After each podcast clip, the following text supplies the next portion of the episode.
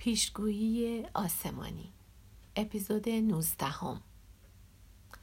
سانچز گفت می‌خواهم این را هم بگویم که یادت باشد برای برقراری ارتباط مجدد با انرژی هر قدر که لازم است ماشین را نگه دار. همیشه پروپیمان و سرشار از عشق باش. یادت باشد که به محض آنکه این حالت عشق به دست داد هیچ چیز و هیچ کس نمی‌تواند اینقدر انرژی ازت بیرون بکشد که نتوانی جایش را پر کنی. در واقع انرژی که از تو جریان پیدا می کند جریانی را به وجود می آورد که به همان اندازه انرژی را به طرف تو جذب می کند. هرگز انرژیت ته نمی کشد. اما باید از این روند آگاه باشی تا این جریان به کار بیفتد و عمل کند. مخصوصا وقتی مهم است که تو و مردم اثر متقابل بر یکدیگر داشته باشید. سکوت کرد. همزمان با سکوت او پدر کارل که انگار دنبال فرصتی مناسب میگشت قدمی جلوتر آمد و گفت تو همه کشف و شهودها را جز دوتای آخری خانده ای. هفتم و هشتم. کشف و شهود هفتم با روند ادامه آگاهانه به مسیر تکاملیت گوش به زنگ و هوشیار بودن در مورد هر اتفاق و در مورد هر پاسخی که جهان برایت آماده می کند سر و کار دارد. پوشه کوچکی دستم داد و گفت این هفتمی است. بسیار کوتاه و کلی است. و ادامه داد اما صحبت از شیوهی می کند که اشیا ناگهان به سوی ما خیز برمیدارند شیوهی که افکار معینی به عنوان راهنما و راهگشا در ذهن پدید می آیند. اما راجع به کشف شهود هشتم وقتی وقتش برسد خودت پیدایش می کنی. این بخش شرح می دهد که چگونه می توانیم به دیگران کمک کنیم در همان حال که آنها جوابهایی را که دنبالشان هستیم در اختیارمان می‌گذارند علاوه بر این به توصیف اخلاق کاملا نوعی می‌پردازد که حکایت از رویه ای دارد که مردم باید با هم در پیش بگیرند تا راه را بر تکامل یکدیگر هموار سازند. پرسیدم چرا کشف و شهود هشتم را نمی توانید همین حالا به هم بدهید؟ پدر کارل تبسمی کرد و دستش را روی شانم گذاشت. برای اینکه ضرورتش را حس نمی کنیم. ما باید الهامات خودمان را هم دنبال کنیم. به محض اینکه پرسش های درستی را مطرح کردی کشف و شهود هشتم هم گیرت می آید. بهش گفتم که متوجه شدم. سپس هر دو مرا در آغوش کشیدند و آرزوی خوشی و سلامتی برایم کردند. پدر کارل تاکید کرد که دوباره به این زودی ها همدیگر را می‌بینیم و من در واقع به پاسخهایی که به خاطرشان اینجا آمده ام خواهم رسید. تقریبا همگی داشتیم سوار ماشین های خودمان می شدیم که ناگهان سانچز برگشت رو به من کرد. به الهام شده که چیزی به تو بگویم. تو بعدا دربارش چیزهای بیشتری یاد خواهی گرفت. بگذار حس و درک تو از زیبایی جلوه های پرنقش و نگار راه را نشانت دهد. مکانها و آدمهایی که پاسخهای تو را در آستین دارند بسیار روشن و واضح و جالب بر تو ظاهر خواهند شد. سرم را به نشانه تاکید تکان دادم و سوار ماشین پدر کارل شدم. آن وقت پشت سر آنها از میان جاده پر لاخ چند مایل راندم تا رسیدم بر سر یک دوراهی. سانچز از عقب ماشین دستی برایم تکان داد و ماشینشان به سمت شرق پیچید. لحظه نگاهشان کردم و بعد ماشین کهنه را رو به شمال به طرف حوزه آمازون راندم. موجی از بیقراری در درونم به قلیان آمد. پس از آنکه بیش از سه ساعتی را خوش گذرانده بودم حالا بر سر دو راهی قرار گرفته بودم نمی توانستم میان این دو مسیر خاص یکی را انتخاب کنم در سمت چپم یک امکان وجود داشت آنطور که نقشه نشان می‌داد این جاده در حاشیه کوهها صد مایلی به سمت شمال پیش می‌رفت. آنگاه با پیچ تندی به سمت شرق به طرف ایکیتوس میپیچید. آن یکی جاده به سمت راست می‌رفت و با زاویه رو به شرق از میان جنگل تا همان مقصد ادامه پیدا می‌کرد. نفس عمیقی کشیدم و سعی کردم آرامش داشته باشم. بعد به سرعت آینه بغل ماشین را دید زدم. کسی از توی آینه پیدا نبود در واقع کسی را هم ندیده بودم مدت بیش از یک ساعت نه از ماشین خبری بود و نه از محلی ها کسی رفت آمد می کرد. سعی کردم حجوم نگرانی را از خود دور کنم. می‌دانستم اگر می‌خواهم تصمیم درستی بگیرم باید آرامش داشته باشم و ارتباط خود را برقرار کنم. روی چشمانداز متمرکز شدم. مسیر جنگلی در سمت راست من از میان انبوهی از درختان عظیم پیش می‌رفت. چند برآمدگی صخره‌ای عظیم به زمین اطراف آنها حالتی دلتنگ و غمناک میبخشید. دور تا دور بیشتر آنها را بوته ها و درختچه های گرمسیری فرا گرفته بود. جاده دیگر که از میان کوه ها میگذشت نسبتا از سبزه و درخت خالی بود. در آن مسیر تک درختی سر برآورده بود اما بقیه بقیه چشمانداز صخره‌ای بود با گیاهانی بسیار اندک. دوباره چشم به جانب راست گرداندم و سعی کردم حالتی از عشق برانگیزم. درختها و بوته ها سبز سیر بودند. به سمت چپ نگاه کردم و همان و همان شیوه را آزمودم. بلافاصله چشمم به گوشه چمنی پرشکوفه افتاد که در حاشیه جاده قرار داشت. پره های علف رنگ پریده و خالی بودند اما گلهای سفید چشم بر هم دوخته در دوردست منظره بی همتایی را به وجود آورده بودند.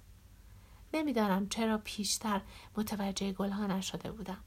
اکنون به نظر می آمد که برق می‌زنند دایره تمرکزم را گسترده تر کردم تا همه چیزهای آن سمت را در بر بگیرد صخره های کوچک و زمین های شنی کوچک و قهوه‌ای بی اندازه پررنگ و شاد و روشن می نمودند.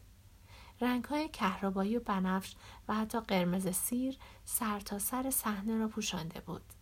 نگاهی گذرا به پشت سر به درختها و بوته ها انداختم. هرچند آنها هم زیبا بودند اما حالا دیگر در مقایسه با این یکی مسیر رنگ باخته بودند. اما با خود فکر کردم چگونه ممکن است در آغاز جاده سمت راست جذابتر به نظر می آمد. وقتی دوباره نظری به طرف چپ انداختم حالت الهام و مکاشفه ام جان گرفت. قنای رنگ و شکل مرا دچار حیرت کرد. مجاب شده بودم. ماشین را روشن کردم و با اطمینان از درستی تصمیمی که گرفته بودم سمت چپ را در پیش گرفتم. جاده بر اثر سنگلاخ و شیارها پردست انداز بود. وقتی از جایم به هوا می پریدم بدنم احساس سبکباری می کرد.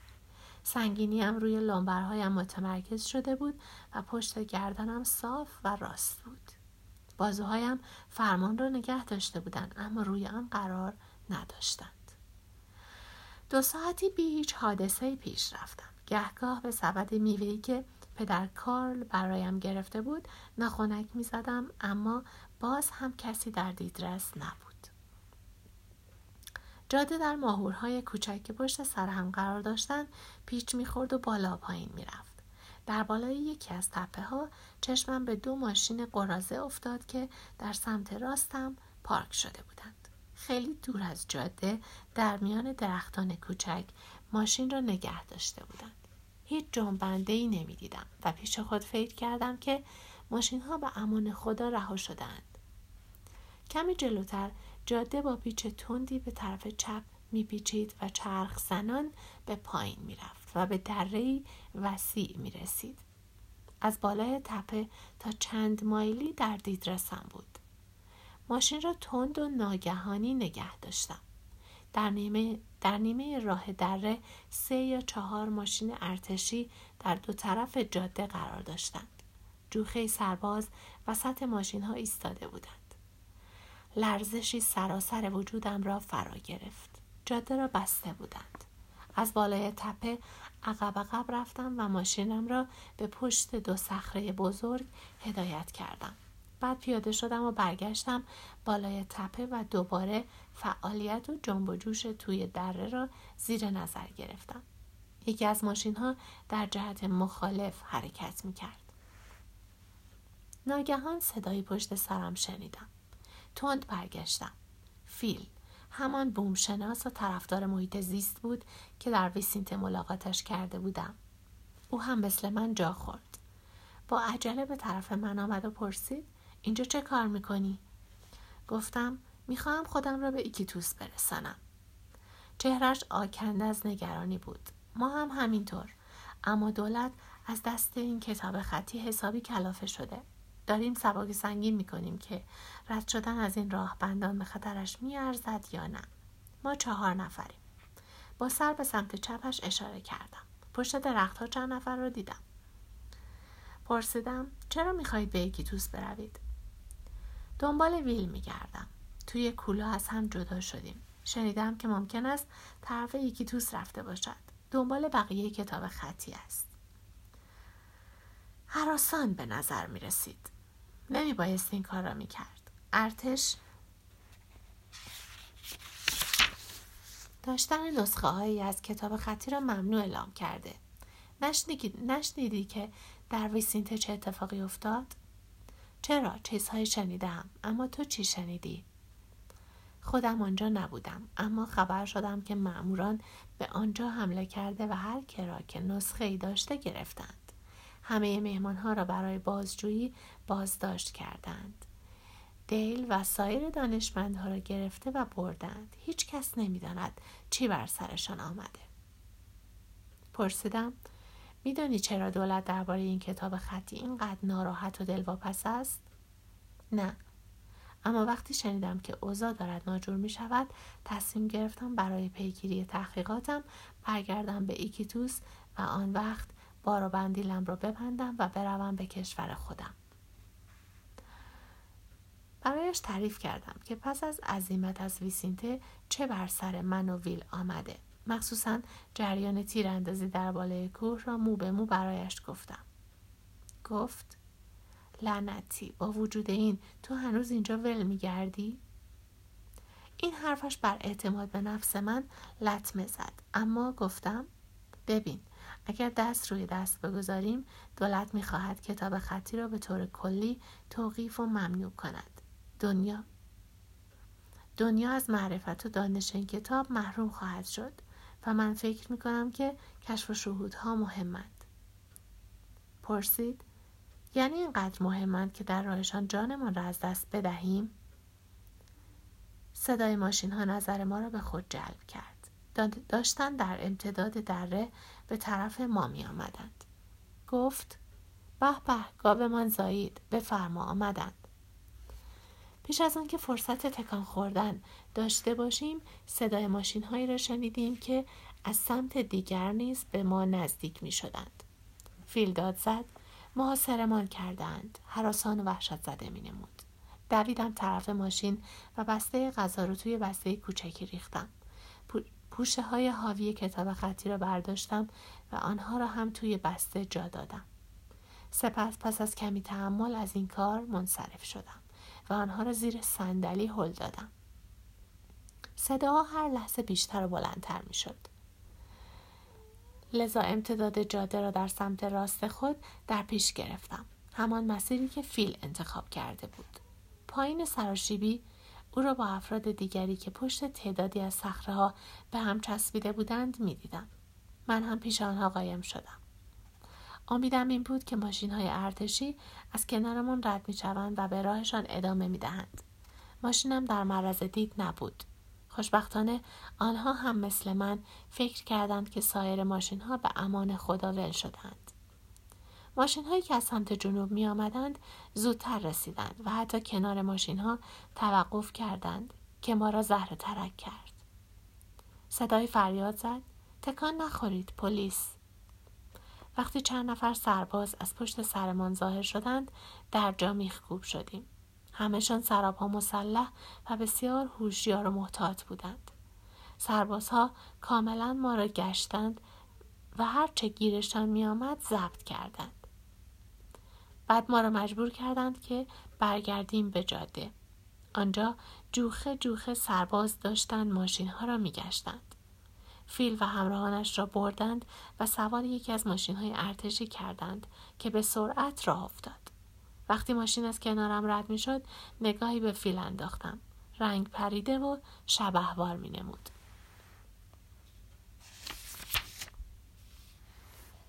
مرا پیاده در مسیر مخالف بردند و از من خواستند که نزدیک قله تپه بنشینم. چند تا سرباز پهلویم ایستادند. هر یک مسلسلی به دوش داشت. سرانجام افسری به طرفم آمد و پوشه های حاوی نسخه های کشف و شهودها را زیر پایم پرت کرد. سویچ های ماشین پدر کارل را هم روی آنها انداخت. پرسید این نسخه مال توست؟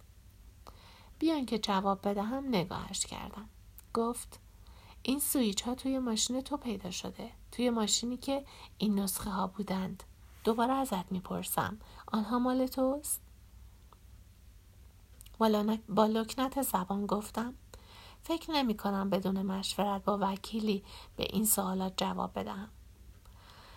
این حرف باعث شد که لبخندی تعنه آمیز بر چهره افسر ظاهر شود. چیزی به سایر سربازها گفت و رفت. سربازها مرا به یکی از جیبها هدایت کردند و در صندلی جلو بغل راننده نشاندند.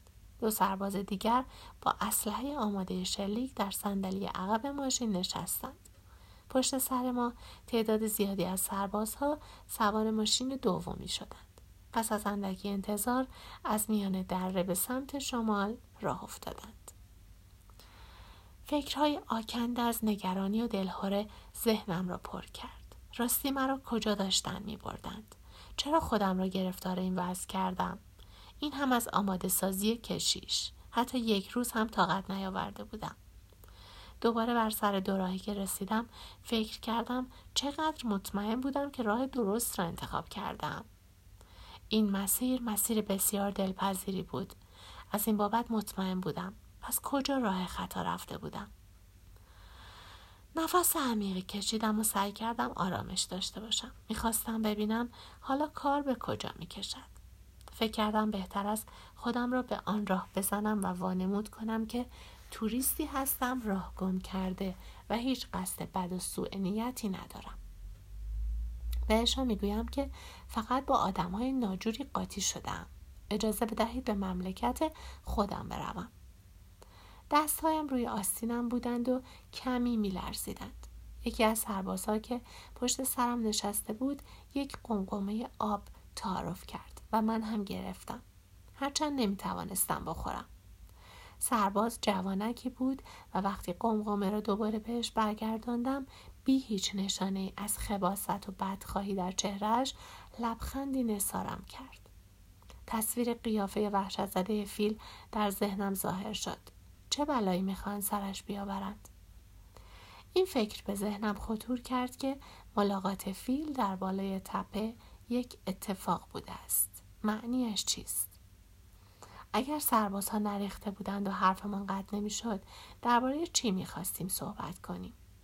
با آن حال هوایی که من داشتم همش درباره اهمیت کتاب خطی تاکید می‌کردم و او نیز همش مرا از خطری که در اینجا در کمین است حذر می داشت و توصیه می کرد که قبل از اینکه دستگیر بشوم از اینجا در بروم.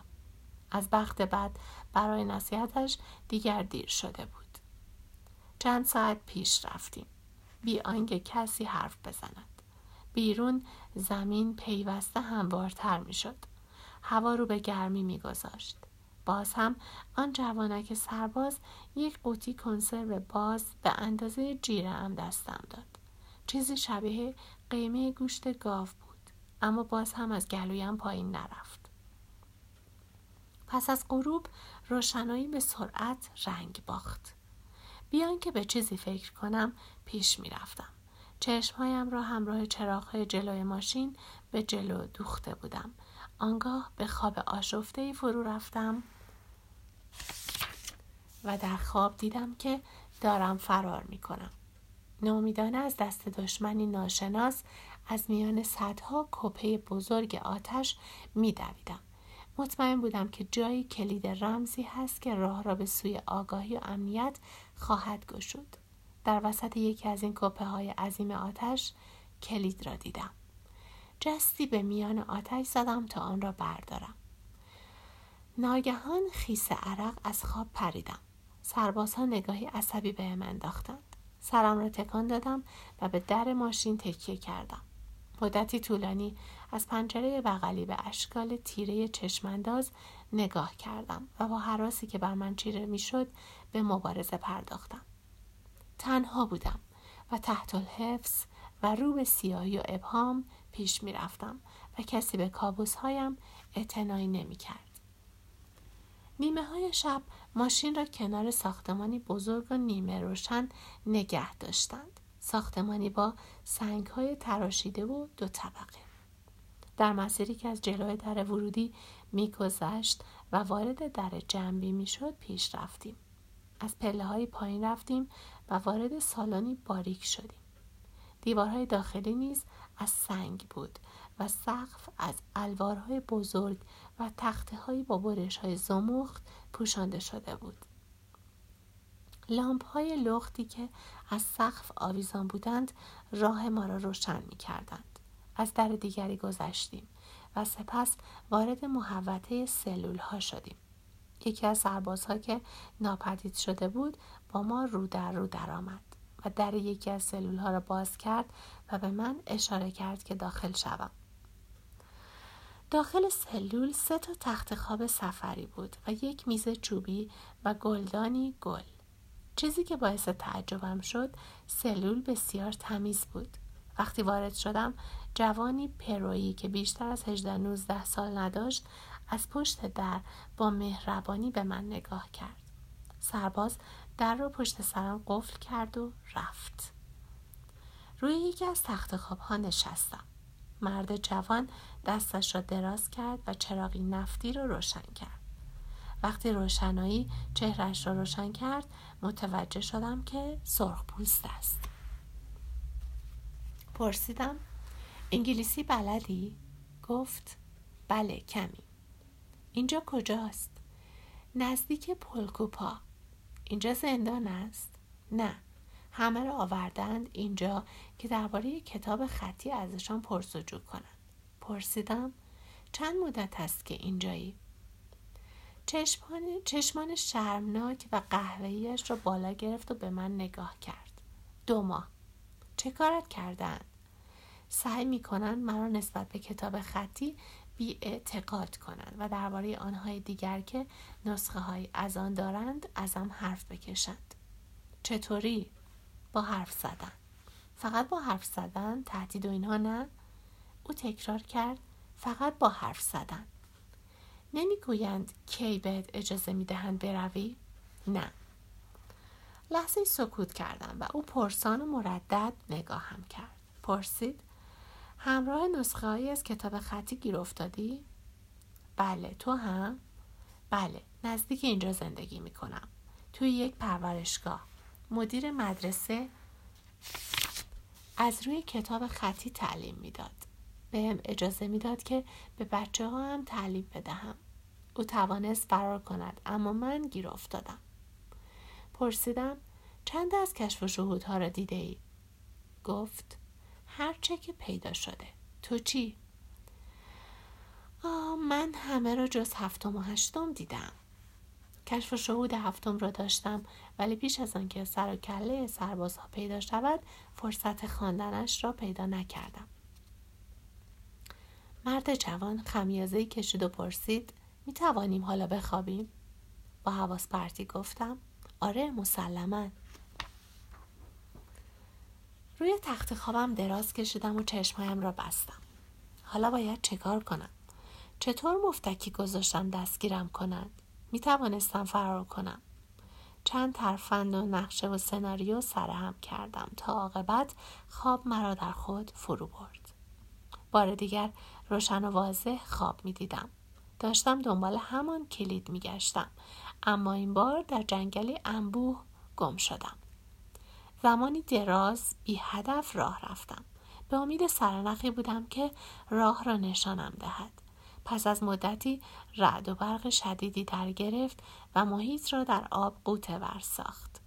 در این سیلاب به سمت دره تنگ و عمیقی رانده شدم و از آنجا به رودخانه پرت شدم که در مسیری مخالف جریان داشت و نزدیک بود غرقم کند. با تمام نیرویی که داشتم علیه جریان آب مبارزه کردم انکار روزها روزها بود که با آن دست و پنجه نرم می کردم. عاقبت به لبه سنگی ساحل چنگ انداختم و توانستم خودم را از سیلاب بیرون بکشم. از صخره ها بالا رفتم و از صخره های یک دست که در حاشیه رودخانه ها قرار داشتند بالا و بالاتر رفتم و به مناطقی رسیدم که حتی از سیلاب خطرناکتر بودند.